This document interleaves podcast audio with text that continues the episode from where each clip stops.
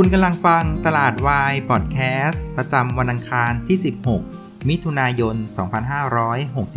2563 รายการที่ทำให้คุณเข้าใจตลาด เข้าใจหุ้น และก็พร้อมสำหรับการลงทุนในวันพรุ่งนี้ครับ สวัสดีครับ วันนี้คุณอยู่กับน้าแดงจรูนพันธ์วัฒนาวงศ์เหมือนเดิมนะครับสำหรับคลิปนี้นะครับ ขอกราบขอบพระคุณคุณหมอดำเนินสันนะครับ ที่เป็นผู้บริจาคหรือว่าโดเนทให้กับรายการตลาดวายพอดแคสต์นะครับ ก็ขอให้ประสบความสำเร็จในการลงทุน แล้วก็มีสุขภาพร่างกายที่สมบูรณ์แข็งแรงทั้งตัวคุณหมอแล้วก็ครอบครัวด้วยนะครับสำหรับเพื่อนๆท่านใดนะครับ สนใจร่วมสนับสนุนรายการก็สามารถดูรายละเอียดได้บนหน้าจอ YouTube ได้เลยนะครับ ขอบพระคุณมากๆครับเอาละครับ วันนี้นะครับเซตก็ปิดบวกไป 25 จุดนะครับ ปิดที่ 1,367 จุด ก็ปรับตัวขึ้นประมาณสัก 1.9%นะครับ ก็ถือว่า เป็นไปตามภูมิภาคเอเชียนะครับ แต่ว่าถ้าไปเทียบกับค่าเฉลี่ยแล้วนะก็ถือว่าเราเนี่ยขึ้นได้น้อยกว่าเพื่อนๆนะครับ วันนี้เอเชียเนี่ยปรับตัวขึ้นโดยเฉลี่ยประมาณสัก 2.3%โดยประเด็นที่ทำให้เอเชียวันนี้นะครับปรับตัวขึ้นได้นะมันก็สืบเนื่องมาจากว่าเมื่อคืนนี้นะครับ ทางธนาคารกลางสหรัฐเองเนี่ยก็ได้เหมือนกับ เป็นการประกาศแผนนะครับจุดยืนว่าจะช่วยเศรษฐกิจผ่านการซื้อนะครับตราสารหนี้นะครับหรือเรียกว่าบอลนะครับของบริษัทจดทะเบียนโดยตรงเลยนะครับซึ่งก่อนหน้านี้เนี่ยเฟดก็ช่วยแล้วนะครับ แต่ว่าเป็นการช่วยผ่านการซื้อนะครับหน่วยลงทุนที่เรียกว่า ETF นะครับแล้ว ETF เหล่านี้ก็จะไปไล่ซื้อนะครับพวกตราสารหนี้ต่างๆของบริษัทเอกชนนะครับแต่ว่ารอบนี้เนี่ยเฟดบอกว่าฉันจะซื้อโดยตรงเลยนะครับไม่ผ่าน ETF แล้วนะครับ คราวนี้เพื่อนๆจะงงว่า เอ๊ะ ตกลงเรื่องของไอตราสารหนี้เอกชนเนี่ย มันมีความสำคัญยังไงนะครับ ผมก็เล่าให้ฟังนี้ครับ คือบริษัทเอกชนต่างๆเนี่ย หลังๆเนี่ยครับเขาจะระดมเงินทุนอะผ่านการเรียกว่าออกตราสารหนี้คือออกหุ้นกู้นะครับ คือเวลาเขาจะระดมเงินอะเขาก็จะออกตราสารหนี้มา แล้วก็เอาตราสารหนี้เนี่ย ไปขายให้กับนักลงทุนทั่วไปนะครับ ตัวอย่างเช่น สมมุติว่าออกตราสารหนี้นะครับเป็นหุ้นกู้สัก 1,000 ล้านเหรียญนนะครับ ก็ไปขายให้กับนักลงทุนนะอเมริกัน 1,000 ล้านเหรียญนะครับเพราะฉะนั้นบริษัทเนี่ยก็จะได้เงินมา 1,000 ล้านเหรียญนะครับ แล้วก็เอาเงินเหล่านี้นะครับไปทำมาหากินทำธุรกิจอะไรกันไปนะครับ ซึ่งนะครับนักลงทุนที่ถือตราสารหนี้หุ้นกู้ตัวเนี้ยนะครับ ก็จะได้รับเรียกว่าคูปองคือดอกเบี้ยนะครับระหว่างที่ถือตราสารหนี้ไว้นะครับ เช่นตัวอย่างเช่นว่าได้ปีละ 5%บ้าง 6%บ้างก็ได้กันไปนะครับ แต่ว่าตราสารหนี้เหล่านี้เนี่ยเวลาออกไปส่วนใหญ่นะจะมีการกำหนดเวลาการไถ่ถอนคือการคืนเงินนะชัดเจนนะครับ เช่นว่าตราสารหนี้นะครับมูลค่า 1,000 ล้านเหรียญเนี่ยนะครับอายุจะอยู่ที่ 3 ปีนะครับระหว่าง 3 ปีเนี่ย คนที่ลงทุนในตราสารนี้เนี่ยก็จะได้ดอกเบี้ยไปสมมติว่าร้อยละ 5%ก็จะได้ปีละ 5%นะครับคราวนี้พอครบ 3 ปีปุ๊บนะครับบริษัทก็มีหน้าที่ที่จะเอาเงิน 1,000 ล้านเหรียญเนี่ยไปคืนให้กับนักลงทุนที่ซื้อตราสารนี้ไว้นะครับคนที่ซื้อตราสารนี้ก็จะคืนตราสารนี้มา แล้วก็ได้เงิน1ละพันล้านเหรียญกลับไปนะครับนี่คือกระบวนการทำงานของตราสารนี้นะครับคราวนี้ความซวยมันอยู่ที่ว่าปีนี้นะครับมันเป็นปีที่โควิด -19 เนี่ยมันบุกพอดีนะครับ เพราะฉะนั้นใครที่เคยออกตราสารหนี้ไว้ สมมติว่าเมื่อ 3 ปีที่แล้ว แล้วปีนี้จะต้องคืนเงิน 1,000 ล้านเหรียญให้กับนักลงทุนเนี่ยก็ไม่มีเงินไง เพราะว่าห้างก็โดนปิดนะครับโดนล็อกดาวน์ขายไม่ได้ กระแสเงินสดก็ไม่พอ มันก็จะเกิดปรากฏการณ์ที่เรียกว่าสภาพคล่องตึงตัว แล้วอาจจะลามปามกันจนไปถึงเรื่องว่าผิดนัดชำระหนี้ได้นะครับ เพราะฉะนั้นเรื่องของตราสารหนี้เนี่ยก็เลยเป็นเรื่องที่สำคัญมาก เพราะต้องไม่ลืมนะ วันนี้นะครับตลาดตราสารหนี้เนี่ยใหญ่กว่าตลาดหุ้นน่ยสามถึงสี่เท่าตัวนะ คือเป็นตลาดที่ใหญ่มาก เพราะฉะนั้นถ้าเกิดว่าเฟดเนี่ยยอมให้ตลาดตราสารหนี้มันล้มนะครับมีการผิดนัดชำระหนี้กันมโหฬารเงี้ยมันจะทำให้นักลงทุนและประชาชนทั่วไปที่มาลงทุนผ่านตราสารหนี้เนี่ยเรียกว่าเรียกว่าจิบหายอะนะครับพูดง่ายว่าเจ๊งกันไปเลยนะซึ่งอันเนี้ยเป็นภัยที่น่ากลัวมากนะครับเพราะฉะนั้นการที่เฟดออกมาทำตัวว่าเป็นเหมือนเป็นตู้ ATM น่ะนะครับ บริษัทจดทะเบียนไหนนะครับที่ติดขัดเรื่องของการคืนตราสารหนี้นะครับก็วิธีแก้คือก็ออกตราสารหนี้ใบใหม่ขึ้นมานะครับแล้วเฟดเนี่ยจะเป็นคนซื้อตราสารหนี้ตัวนี้ให้ เพราะนั้นบริษัทก็จะได้เงินจากเฟดมา แล้วเอาเงินตัวเนี้ยไปคืนผู้ถือหน่วยตราสารหนี้ต่างๆ ที่ตัวเองได้ออกไปเมื่อ 3-4 ปีก่อนหน้านะครับเพราะฉะนั้นกระบวนการแบบเนี้ยมันก็เลยเสมือนว่าเป็นการเรียกว่าผ่อนคลายความตึงเครียด ในเรื่องของอ่า liquidity สภาพคล่องของบริษัทจดทะเบียนในสหรัฐได้ค่อนข้างมากเลยทีเดียวนะครับ มันก็เลยทำให้การผ่อนคลายแบบนี้นะครับตลาดหุ้นสหรัฐเมื่อคืนก็ปรับตัวเรียกว่าขึ้นมาจากก้นเหวเลยนะกลับมาบวกได้ร้อยกว่าจุดนะครับแล้วมันก็พาให้ตลาดหุ้นเอเชีย ยุโรปก็ปรับตัวขึ้นมาด้วยนะครับวันนี้เนี่ยช่วงบ่ายเนี่ย ตลาดหุ้นยุโรปก็ปรับตัวขึ้นไปถึง 2-3%นะครับ ราคาน้ำมันนะครับ West Texas แล้วก็ WTI ตัวของ Brent น่ะก็ปรับตัวขึ้น 1-2%เช่นเดียวกับดาวโจนส์ future ก็ปรับตัวกันขึ้นมาถึง 2%นะครับ งั้นวันนี้ต้องบอกว่าขึ้นมาได้เพราะความผ่อนคลายในเรื่องของความตึงในเรื่องของสภาพคล่องโดยเฟดเข้ามาช่วยนะครับ พร้อมที่จะซื้อตราสารหนี้โดยตรงจากบริษัทจดทะเบียนเลยนะครับแต่ว่าอันนี้ไม่ไม่เกี่ยวกับตลาดไทยนะ อันนี้เป็นตลาดต่างประเทศนะครับ ในขณะที่ประเด็นเรื่องของโควิด -19 นะก็ยังคงจะต้องจับตาดูเหมือนเดิมนะครับ เมื่อคืนนี้นะครับที่สหรัฐอเมริกานะครับผู้ติดเชื้อใหม่ก็ยังคงอยู่ในระดับ 20,000 คนอยู่นะครับ เมื่อคืนรายงานอยู่ที่ 2722 คนนะครับ ในขณะที่ประเทศจีนนะครับผู้ติดเชื้อใหม่ก็อยู่ที่ 49 คนนะครับ เพราะงั้นยังเป็นภาพที่ยังคงต้องระมัดระวังอยู่นะครับ ในขณะที่ตัวของการทดลองเรื่องของวัคซีนนะครับ ตอนนี้นะวัคซีนที่ทดลองอยู่ในเฟสที่1นะมีอยู่ 8 วัคซีนนะครับ เฟสที่ 2 มีอยู่ 8 วัคซีน แล้วก็เฟสที่ 3 ซึ่งเป็นเฟสสุดท้ายนะที่ทดลองกับมนุษย์จำนวนมากเนี่ยตัวนี้มีวัคซีนที่อยู่ในขั้นตอนนี้อยู่ 2 วัคซีนด้วยกันนะครับ ต้องผ่านขั้นตอนนี้ก่อนถึงจะผลิตเป็นวัคซีนแล้วเอาไปใช้กับมนุษย์โดยโดยทั่วไปได้นะครับดังนั้นประเด็นนี้ก็ยังคงจะต้องจับตาต่อไปนะครับ ส่วนระหว่างวันนะครับก็มีประเด็นบวกเข้ามาก็คือเรื่องของมติคอรมอนะครับ สุดท้ายคอรมอก็อนุมัติแพ็กเกจเรื่องของการเที่ยวในเมืองไทยออกมา 3 แพ็กเกจด้วยกันนะครับ โดยแพ็กเกจเหล่านี้เนี่ยจะถูกใช้กันในช่วงของเดือนกรกฎาจนถึงเดือนตุลาคมนะครับ เป็นเวลา 4 เดือน ซึ่งจะใช้เม็ดเงินอยู่ประมาณสัก 20,000 ล้านบาทนะครับ คนก็ถามว่าเอ๊ะสองหมื่นล้านบาทเนี่ยมันจะช่วยเศรษฐกิจได้เยอะเหรอนะครับคำตอบก็คือว่า อาจจะดูไม่เยอะนะ เพราะว่าถ้าเทียบกับ GDP บ้านเราเนี่ยสองหมื่นเนี่ยถือว่าน้อยมากนะครับ แต่ว่าสิ่งที่นะครับรัฐบาลต้องการคือต้องการให้เงินเหล่านี้มันไปหมุนนะครับ ตัวอย่างเช่นสมมุติว่าเราได้เงินนะเอาเอาไปแพ็กเกจเอาไปเที่ยวเราเอาเงินเหล่านี้ไปซื้อสินค้านะครับให้กับแม่ค้านะครับแม่ค้าก็จะเอาเงินที่ได้นะครับไปจ่ายค่าเทอมเอาไปให้ลูกเอาไปซื้อขนมพอลูกได้เงินไปก็ไปซื้อขนมต่อนะครับเพราะเงินมันจะบุนไปหลาย ๆ รอบไงเพราะฉะนั้นสิ่งที่ตลาดต้องการที่คอรมอต้องการก็คือให้ไอ้เงินเหล่านี้ ให้มันหมุนเยอะที่สุด เท่าที่จะหมุนได้ผ่านภาคท่องเที่ยวนะครับ โดย 3 แพ็กเกจเนี่ยก็จะประกอบไปด้วยเที่ยวปันสุกนะก็จะช่วยลดเรื่องของค่าตั๋วเครื่องบิน ค่าเช่ารถต่างๆนะก็จะช่วยลดประมาณสัก 40%นะครับไม่เกินรายละ 1,000นะครับ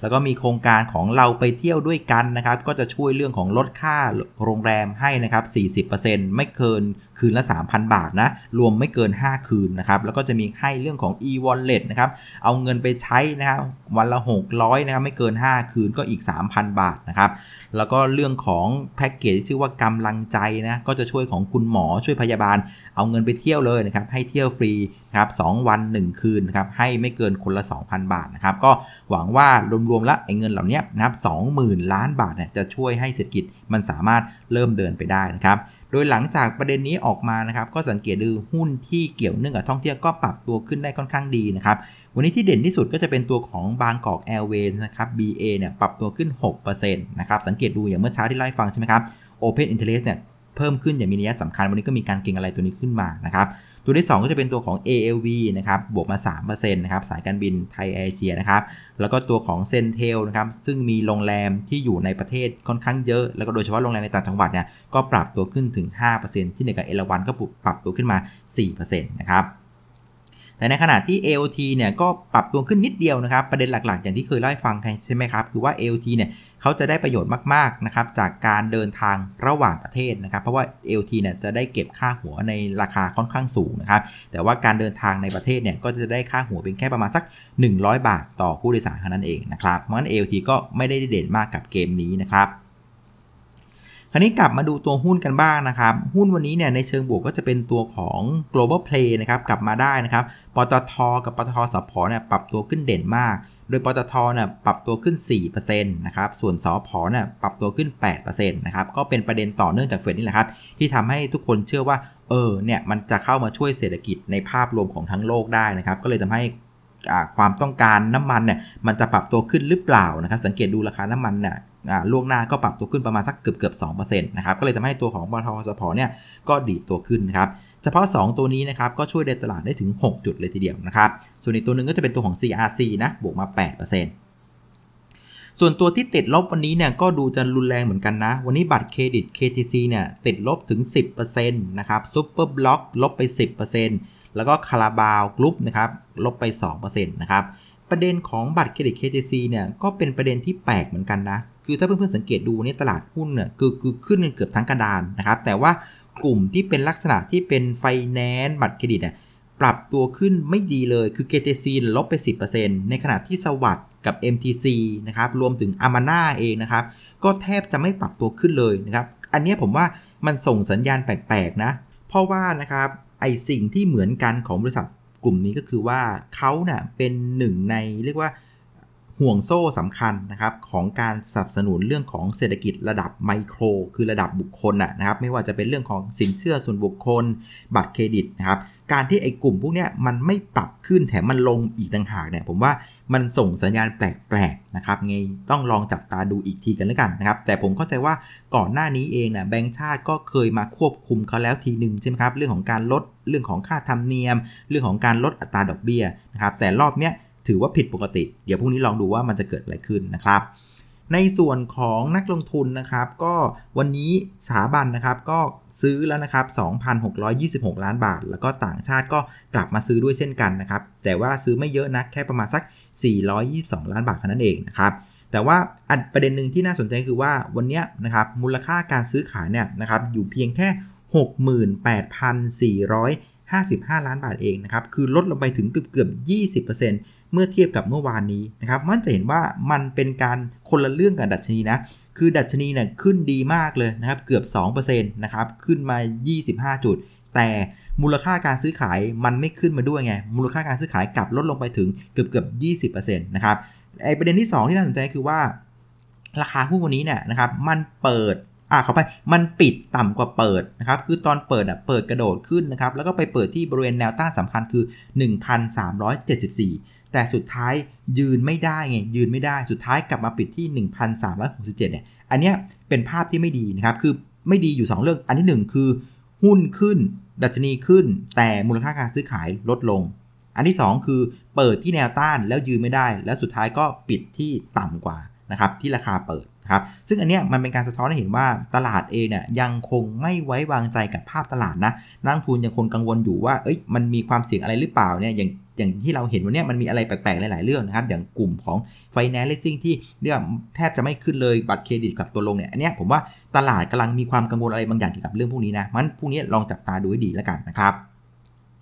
ส่วนพรุ่งนี้จะมีอะไรกันบ้างนะครับ วันนี้ตอนประมาณ1นึ่ทุ่มนะ ตอนกลางคืนนะครับ ที่อเมริกาจะมีการประกาศตัวเลข retail sale ก็คือยอดค้าปลีกของสหรัฐอเมริกานะครับสำหรับเดือน พฤษภาคมนะครับ ซึ่งเดือนที่แล้วเนี่ยหดตัวกัน 17%นะครับ ในเดือนนี้เนี่ยเขาคาดกันว่าจะขยายตัวนะประมาณสัก 5.5%ก็มาลองดูว่าจะขยายตัวได้จริงหรือเปล่านะครับ แล้วจากนั้นนะครับไฮไลท์สำคัญอยู่ตอน 3 ทุ่มนะครับตอน3ทุ่มเนี่ยนะครับคุณเจอโรมพาวเวลนะครับประธานเฟดเนี่ยก็จะขึ้นถแถลงต่อสภาคองเกรสของอเมริกานะครับ ต่อเรื่องของทิศทางของเศรษฐกิจสหรัฐ แล้วก็เรื่องของมาตรการเรื่องของการเงินที่แกได้ใช้ไปนะครับว่าเป็นยังไงกันบ้างนะครับ ซึ่งผมเดาว่านะครับสิ่งที่คุณจอร์มพเวจะพูดนะครับ ผมมองว่ามันมีแต่เจ้ากับเจ๊งนะครับ สิ่งที่จะเจ้าก็คือว่าเฟดเองเนี่ยก็เพิ่งประชุมกันเมื่อสัปดาห์ที่ผ่านมาใช่ไหมครับซึ่งในการประชุมครั้งนั้นน่ะก็ได้มีการเรียกว่า เผยทิศทางมุมมองต่อเศรษฐกิจสหรัฐไปเรียบร้อยแล้วนะครับ ซึ่งนะครับทางเฟดก็บอกว่าปีนี้ GDP คงจะติดลบสัก 6.5%นะครับผู้ตกงานนะก็คงจะตกงานกันประมาณสัก 9.5%นะครับภาพเศรษฐกิจในสหรัฐในปีนี้ก็คงจะเหนื่อยต่อไปนะครับ ส่วนเฟดเองเราก็พร้อมที่จะช่วยเหลือ ผ่านเครื่องมือไอ้เครื่องมือต่างๆนะครับอย่างเมื่อคืนเนี่ยเราก็ช่วยผ่านเรื่องของการซื้อตราสารหนี้โดยตรงจากบริษัทจดทะเบียนแล้ว อันนี้คือเจ้านะนะครับคราวนี้ถ้าเกิดว่ามันจะเจ๊งเนี่ยมันจะเจ๊งยังไงนะครับผมว่านะต้องไม่ลืมนะตอนที่เฟดประชุมรอบที่แล้วเนี่ยนะครับยังไม่มีข่าวเรื่องที่จีนเลยนะว่ามันจะเกิด second wave หรือเปล่า นึกออกไหมตอนนั้นคุยกันจีนยังไม่มีประเด็นอะไรนะครับ แต่หลังจากคุยกันปุ๊บ เฟดประชุมเสร็จปั๊บนะครับ คงดอกเบี้ยเหมือนเดิมปั๊บ ผ่านมาไม่กี่วัน จีนก็เจอนะครับผู้ติดเชื้อใหม่ที่ปักกิ่งใช่ไหมคนก็กังวลว่าเฮ้ยจะเป็น second wave หรือเปล่านะครับซึ่งเราต้องไม่ลืมนะ จีนสหรัฐเนี่ยไม่ได้เรียกว่าไม่มีความสัมพันธ์กันนะแต่ว่าในเชิงของเศรษฐกิจแล้ว ถือว่ามีความสัมพันธ์กันอย่างลึกซึ้งมากนะครับ เพราะจีนเองก็เป็นคู่ค้าคนสำคัญของอเมริกานะครับ เพราะฉะนั้นประเด็นเรื่องของ second wave ที่จีนเนี่ยมีไม่มีหรือเปล่าไม่รู้นะ แต่มันถือว่าเป็นประเด็นใหม่ที่เฟดยังไม่ได้คิดเมื่อการประชุมรอบที่แล้วนะครับ เพราะงั้นถ้าเกิดว่าเฟดอะ เอาเรื่องของจีนเข้ามาพูดในวันนี้นะ อันเนี้ยมันจะกลายเป็นภาพว่าจะแย่กว่าที่มองไว้ในการประชุมเฟดครั้งที่แล้วหรือเปล่า อันนี้เป็นความเสี่ยงนะ ติดตามฟังให้ดีๆนะครับ คราวนี้ในแง่ของแผนการลงทุนนะครับน้าแดงมองยังไงนะครับ ผมว่าวันนี้เนี่ยนะครับสรุปก็คือว่าสัญญาณมันแปลกๆนะครับ อันที่ 1 ก็คือเรื่องของกลุ่ม financing เนี่ยที่เคลื่อนไหวไม่ค่อยไปตามตลาดเลย ตลาดเคลื่อนไหวค่อนข้างโอเคนะ แต่ว่าพวก financing กลับปรับตัวลงเนี่ยนี่อันที่ 1 เป็นสัญญาณแปลกๆนะครับ เพราะว่าต้องไม่ลืมว่าพวกเนี้ยเป็นเป็นเป็นหน่วยธุรกิจที่ใกล้ชิดกับประชาชนมาก ผมว่าไม่รู้ว่ามันมีความเสี่ยงทางด้านการเงินเพิ่มเข้ามาหรือเปล่านี่อันที่ 1 ที่รู้สึกว่าเป็นสัญญาณแปลกๆนะครับอันที่ 2 ก็คือเรื่องของมูลค่าการซื้อขายนะครับวันนี้นะครับตลาดหุ้นขึ้นแต่มูลค่าการซื้อขายปรับตัวลงถึง 20%เนี่ยผมว่ามันมันไปกันคนละทางมากเกินไป อันนี้ระมัดระวังผมว่าแปลกๆนะครับอันที่ 3 คือวันนี้นะครับดัชนีเซ็ตอินเด็กซ์เนี่ยคือปิดต่ำกว่าเปิดไงเปิดที่แนวต้านแล้วยืนไม่ได้แล้ว สุดท้ายนี่ยปิดต่ำกว่า ราคาเปิด อันนี้ดูไม่ค่อยดีนะครับ แล้วก็อันสุดท้ายเนี่ยนะครับ คืออย่างที่บอกคือว่าแนวต้านสำคัญคือ 1374 มันควรจะต้องยืนให้ได้นะครับ ถ้ายืน 1374 ไม่ได้นะผมว่ามันก็ยังอยู่ในโหมดที่ว่าสามารถรอดูก็ได้นะครับ ไอ้1374เนี่ยคือแกลบที่เปิดขึ้นตอนวันที่ 2 มิถุนายนนะนะฮะเพราะฉะนั้นในในแผนของผมคือถ้าเกิดว่า